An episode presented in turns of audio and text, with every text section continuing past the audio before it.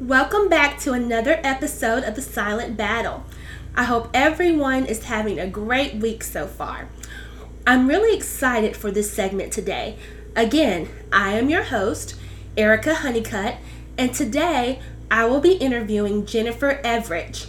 Jennifer is from Dillingham, Alaska, and she has nonspecific interstitial pneumonia, NSIP. She has been battling NSIP for almost 10 years. Today, she is going to share her raw and candid story about her journey with NSIP and how she manages her symptoms.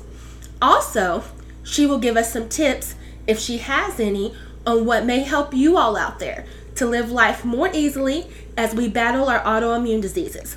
Let's get started. Welcome, Jennifer. Thank you for being part of the Silent Battle podcast today. Thank you. I'm so glad to be here. Well, we are so excited to have you today. Jennifer, can you again tell our listeners the name of your autoimmune disease and share your story with us regarding when this autoimmune disease showed up in your life?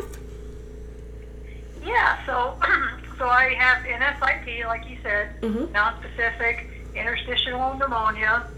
Um, it's weird. It's probably a similar story to many of us out there, in that um, I was young. I was overweight. I was 280 pounds. I'm only 5'2", Mhm. and I was I'd gone to a boot uh, boot camp to try to lose weight. And um, this was, you know, I was in my 30s then, early 30s, and I was going to boot camp every week, religiously, three or four times a week, Mhm. working out hard, and I just wasn't getting better. Like I wasn't able to do as much as everybody else after six, eight weeks. And finally, I went to the doctor and said, "Listen, I just can't catch my breath, and I've been doing this long enough. I should be able to." And he's like, "Oh, you just have to exercise and do asthma," and he gave me medication for it. Mhm. I tried that for a long time, and and then finally I went in there in tears. And I was like, "Listen, I'm going to this boot camp religiously. I'm working, I'm sweating, and I just something is wrong." And finally, he did a CAT scan, and when he and I was in Alaska at the time, still I've been in Alaska since '94. And in Alaska, when he saw the CAT scan, he's like, "I've never seen this before." And so, and I said, "Okay, well." He's like, I'm going to send you to Anchorage, which I was in a small town. and uh, I was like, okay. So I went to Anchorage and they looked at it and we did the biopsies and, Mhm. so, you know, down the nose first and that didn't show anything. And then finally the lung biopsy. Right. but that doctor said he'd only seen it a couple times. And so um, he sent me to Seattle, and that's where I've been being treated at, uh, since in Seattle. So that's how I got diagnosed. Was was basically I was trying to work out and, and you know do better, and noticed as I was pushing myself Right. that I couldn't breathe as, as well as everybody else.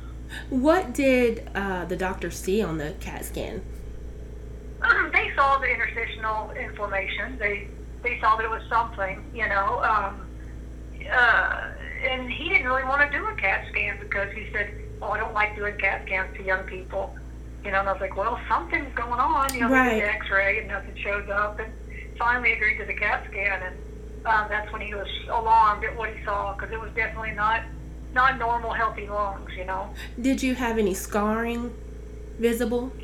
Yeah, yeah. No, at that point it was uh, it was some minor scarring, but mostly just just inflammation.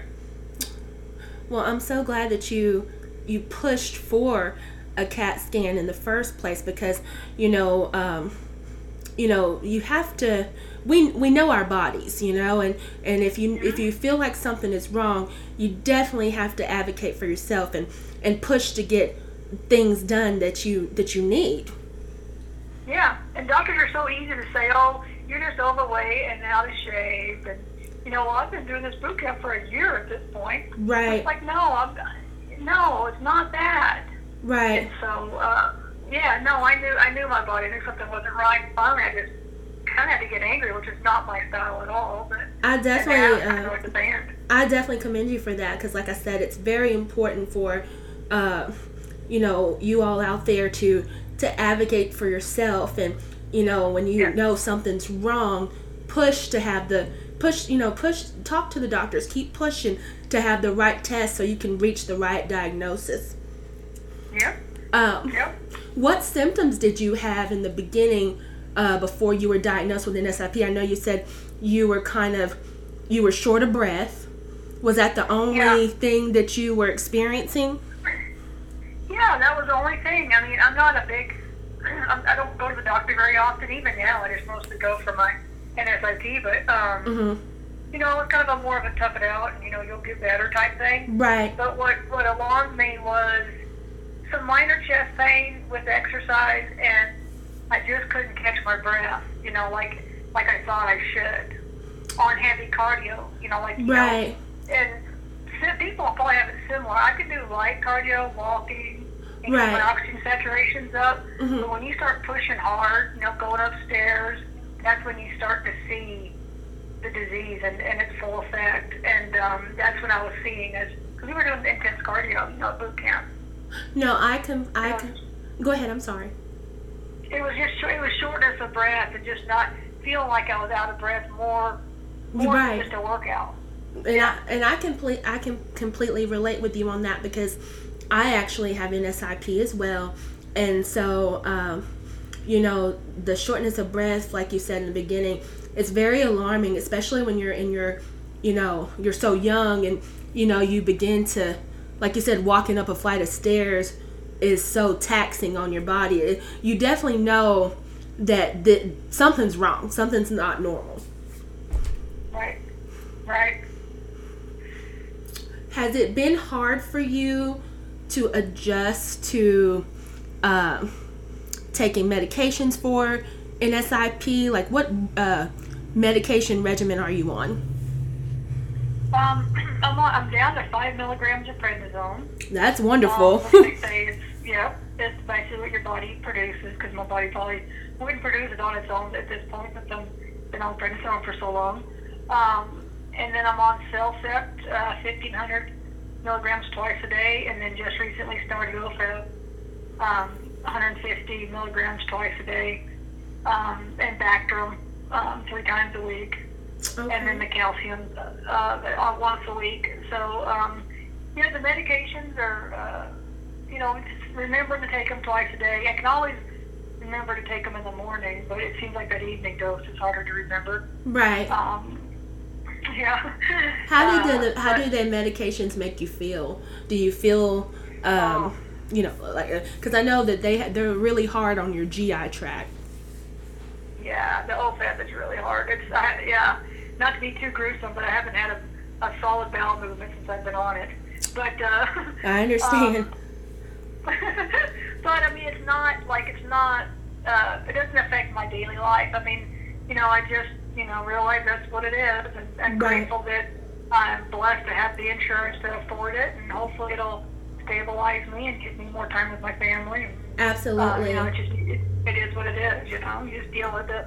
Absolutely. Um, how do you? Is there any um, besides the medications? How do you manage uh, your symptoms uh, from day to day now? You know, I'm really, I'm really lucky, and it's, I, I just feel blessed every day because um, I look at, I, you know, because I'm a member of a lot of Facebook posts groups. That's how I met. That's how I ran into you, Mhm. Erica, and uh, but, but watching other people with a similar disease um, have different, uh, you know, problems and stuff, and I've been lucky in that I'm, I'm not on oxygen yet.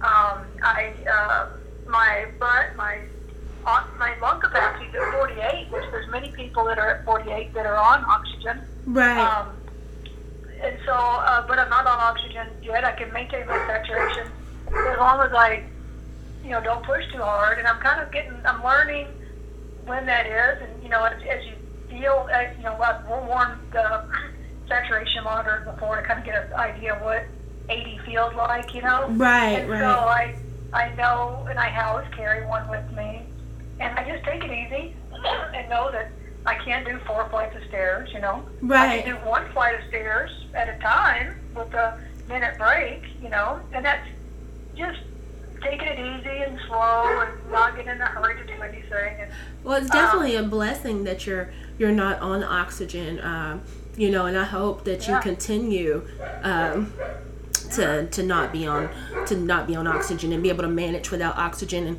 I'm sure a lot of that has to do with the fact that you're so active. yeah, Yeah. Yeah, and I and I I, I voted. I mean, early on in the disease, Uh huh. you know, like I said before, I was 280, and um, the doctors, of course, are telling you you gotta lose weight, and they were I was on really high doses of prednisone at that, like 60 milligrams.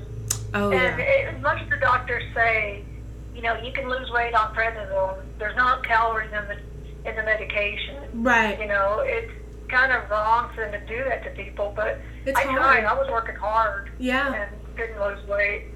And so I opted for the gastric bypass, and um, I contribute a lot of my success to that. And that might not be the right for someone else, but Right. um, it helped me. It helped me lose the weight, and it and I I'm breathing better without the weight. I went from 280 to 120 that first year, and now I'm stabilized at 140. That's Um, awesome. think that helps a lot. I really do. That I mean, I, I imagine it did, and that's awesome. Um, you know that you were able to have the the gastric bypass, and you know, and you're doing so well. You know, now that you've had Yeah. it, because um, you know the extra weight. I mean, I'm sh- I mean, it affects your breathing. Um, I know that I, you know, I started with uh, the 60 milligrams of steroids and it seemed like I, I gained so much weight overnight. And then the doctors, they push you so hard to try to get it off. And, you know, it's, it's almost, I mean, it's, it's doable, but it's, it's just so hard. It really is. So, I mean, Yeah. you know, have them go uh, drag a oxygen cylinder to workout class and work out tell them how easy it is. It's not. It's hard. It's you not know, easy. To lose weight, and you gotta carry. It's well, being on oxygen when you work out is is terrible, it is. and they just don't get it. it's it's hard. It's it's definitely hard. It's you know, like I said, it's doable, but it's just I mean, it's not good. It's not easy. It's definitely a challenge. Um, Yeah. how do you feel about the lack of information out there on NSIP? And I ask you this because there isn't really a lot of information out there about NSIP because of how rare it is. I know because when I was first diagnosed with NSIP, that was a frustration of mine because it was hard to find a lot of information about it and I never knew anyone with NSIP. So this was Yeah. actually a huge reason why I wanted to be an advocate for NSIP and bring awareness to it because I've always been a person who wants answers and who always just is eager to know. So it really didn't settle well with me when I found out how little information there was out there about NSIP. Yeah, no, I totally agree. Of course, we all when we get that diagnosis, um, when we finally get the diagnosis in SIP, the first thing we do is we're going to go Google it. You know, Right. and that's the worst thing we probably do is Absolutely. because they put it all with the pulmonary fibrosis group, and you've got five years to live, and you're stressed out. You're already Right. stressed out. Now the Google's telling you all these terrible things. And Yeah, Google is um, definitely not your friend. No.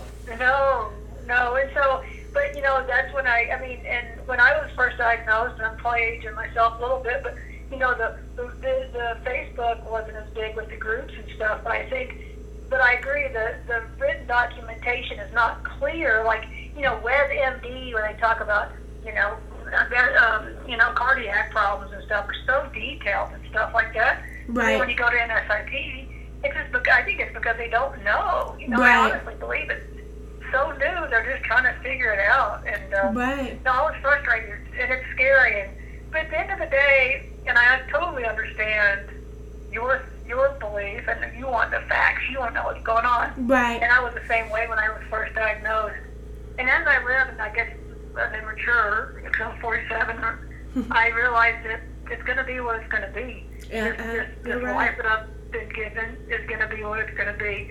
I'm going to do the best I can with it. I'm going to enjoy this day. I'm going to do it. I'm going to do what I think is right for my body, and then that's it. You Yeah. know, that's all I can do. And I'm not going to stress out about it because I cried like a baby when he first. And the doctors are so insensitive. When he first Oh, I diagnosed. I went to the doctor and he said, "So, doc, am I going to be able to have, see my grandkids?" And he's like, "Oh, I doubt it." That was his Oh, answer. And I'm like, "Okay, terrible. all right, here we go. Thank you." Well, you know, it's just like you said. Um, you know, I, like I like I said before in the last podcast, I've learned to live my life um, by accepting that I do have this disease, but Yeah. I don't let the disease control me. Um, Right. I, you know, I, I, and I also, you know, I listen to what my doctors say. I appreciate my doctors, I really do, and and the and you know them helping me, and and the things that, you know, I take what they say, but like I said in the last podcast, the ultimate to me, for, for what works for how I feel, is the ultimate decision of what's going to happen to me is ultimately up to God. So I just, you know, I I I live my life the, the best I can and you know, go to my doctors and do what they tell me to do and say my prayers and then, you know, because ultimately like, I said, um, what's going to happen is it's all, you know, up to God. So that's how I feel about it. Totally agree. Um, what challenges have you faced, not only physically, but mentally, um, also since you were diagnosed with NSIP?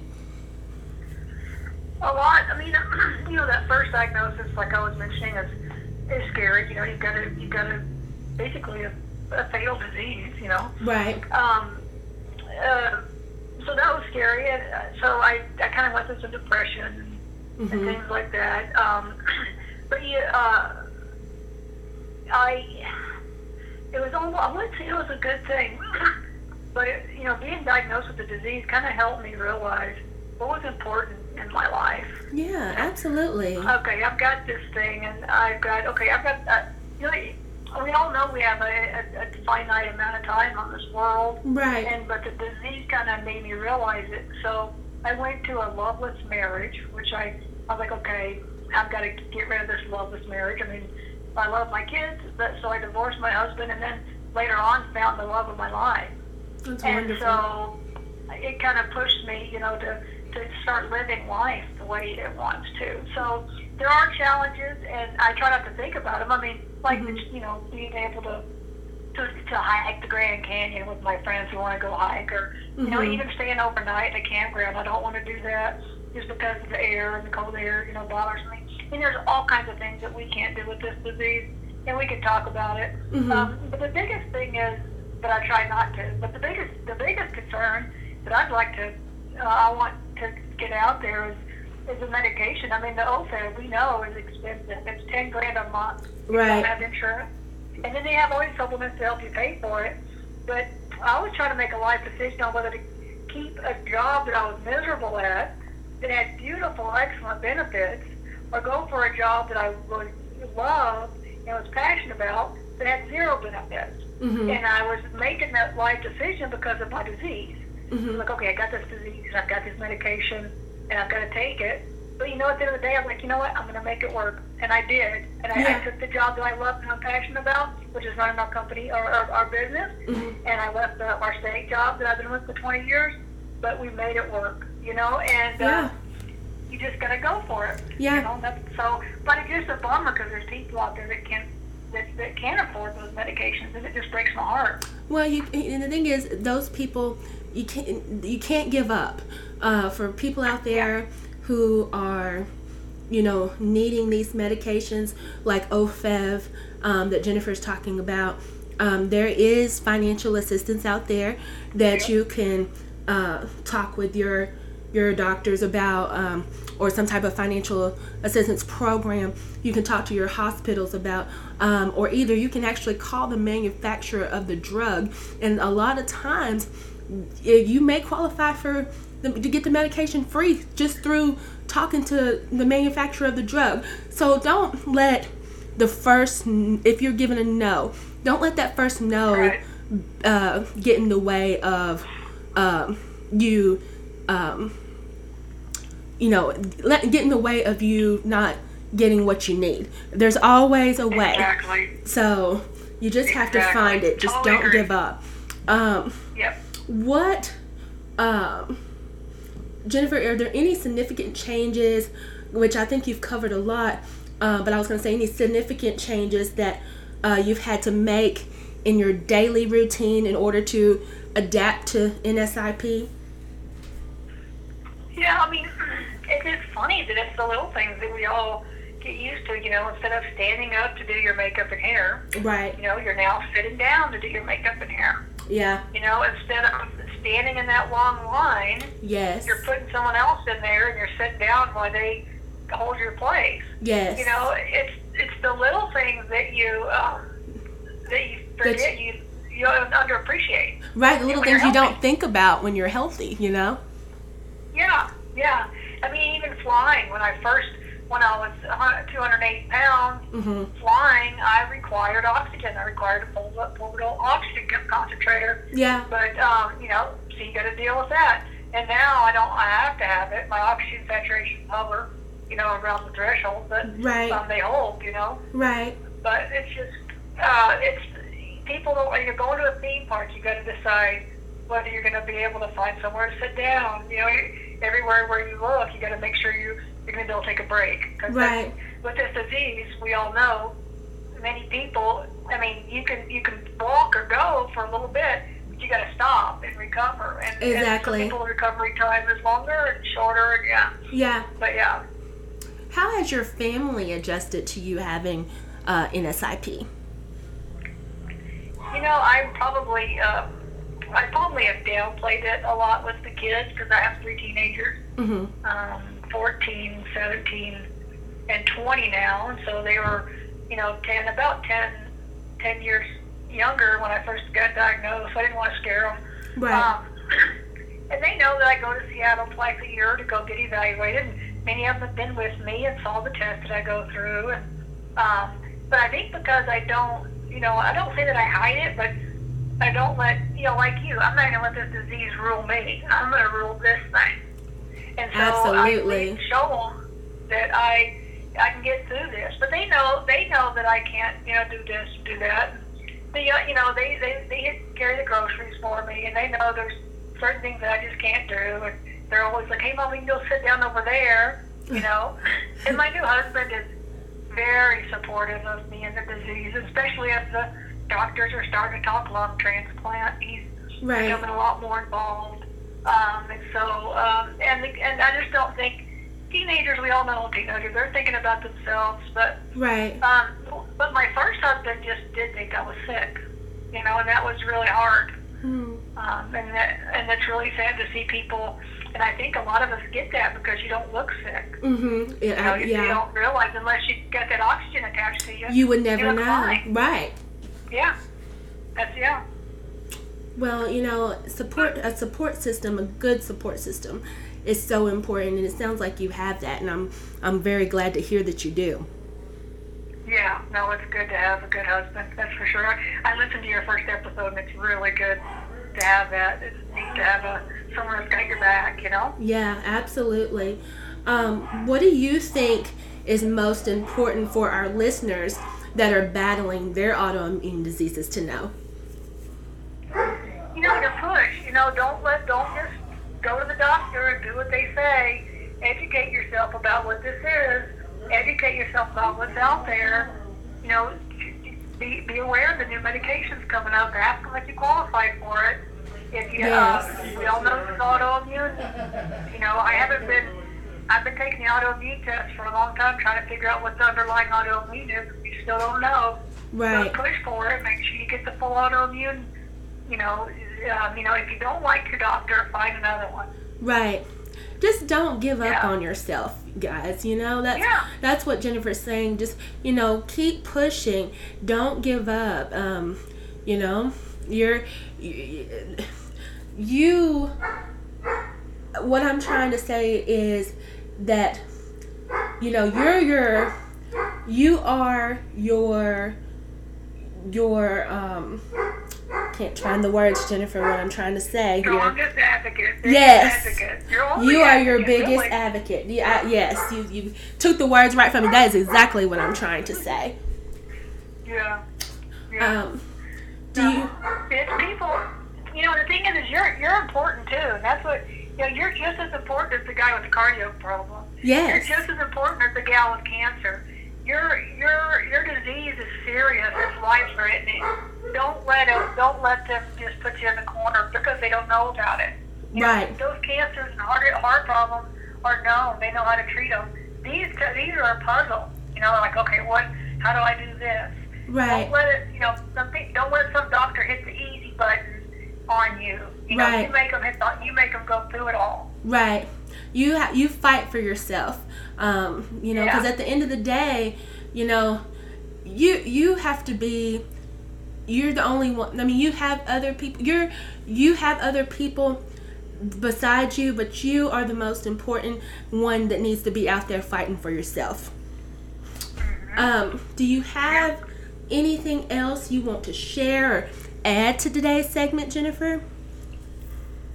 No, I mean, you know, I've heard a lot in the forums about pulmonary rehab, and I really enjoyed pulmonary rehab when I did it.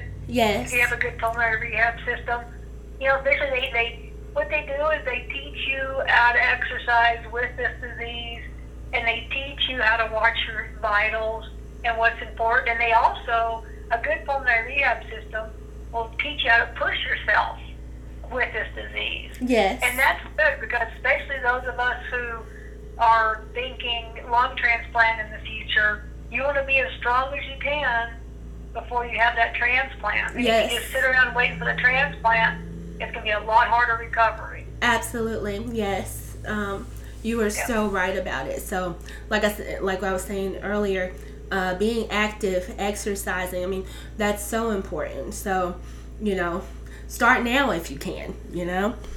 Yeah. Uh, And it doesn't have to be like jogging or running or stair steppers. It could just be yoga and stretching and deep breathing. I mean, Yes. that's even good, you know, um, just to get your body used to moving and active. I mean, people say, you know, exercise, and we all think push ups and set ups and this and that. Yes. But I really come to love yoga and meditation, and it, it not only helps my body, but it helps my soul, and it, it clears my mind, and you know, and I can focus, and, and it's really neat. And um, and then walking, just you know, slow walking, even you know, yeah. it's not a big deal. It doesn't have to be hard.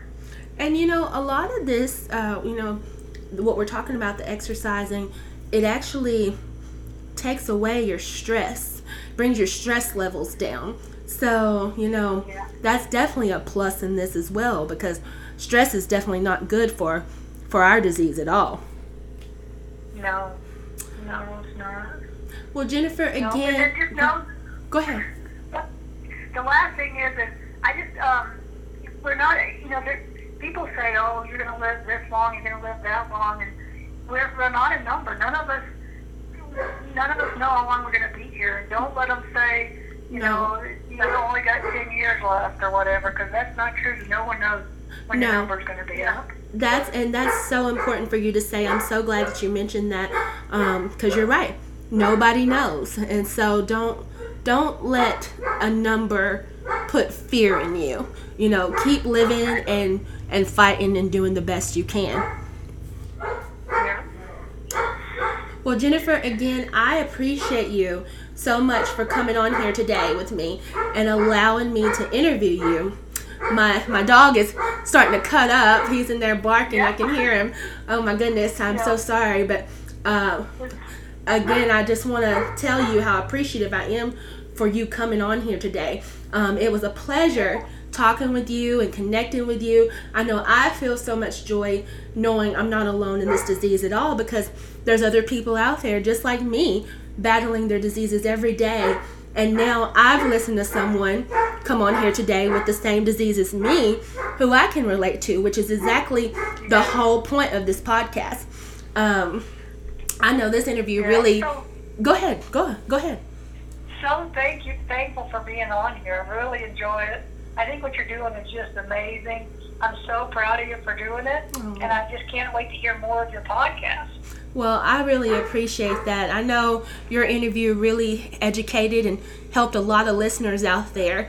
And remember, if you have any questions or comments about today's interview or just anything, any topics you want to hear about, um, please email me at the silent battle 2022 at gmail.com. Again, the silent battle 2022 at gmail.com. And always remember life is tough, but so are you. Everyone, have a great rest of the day Thank you so much, Jennifer. Bye bye. Bye bye.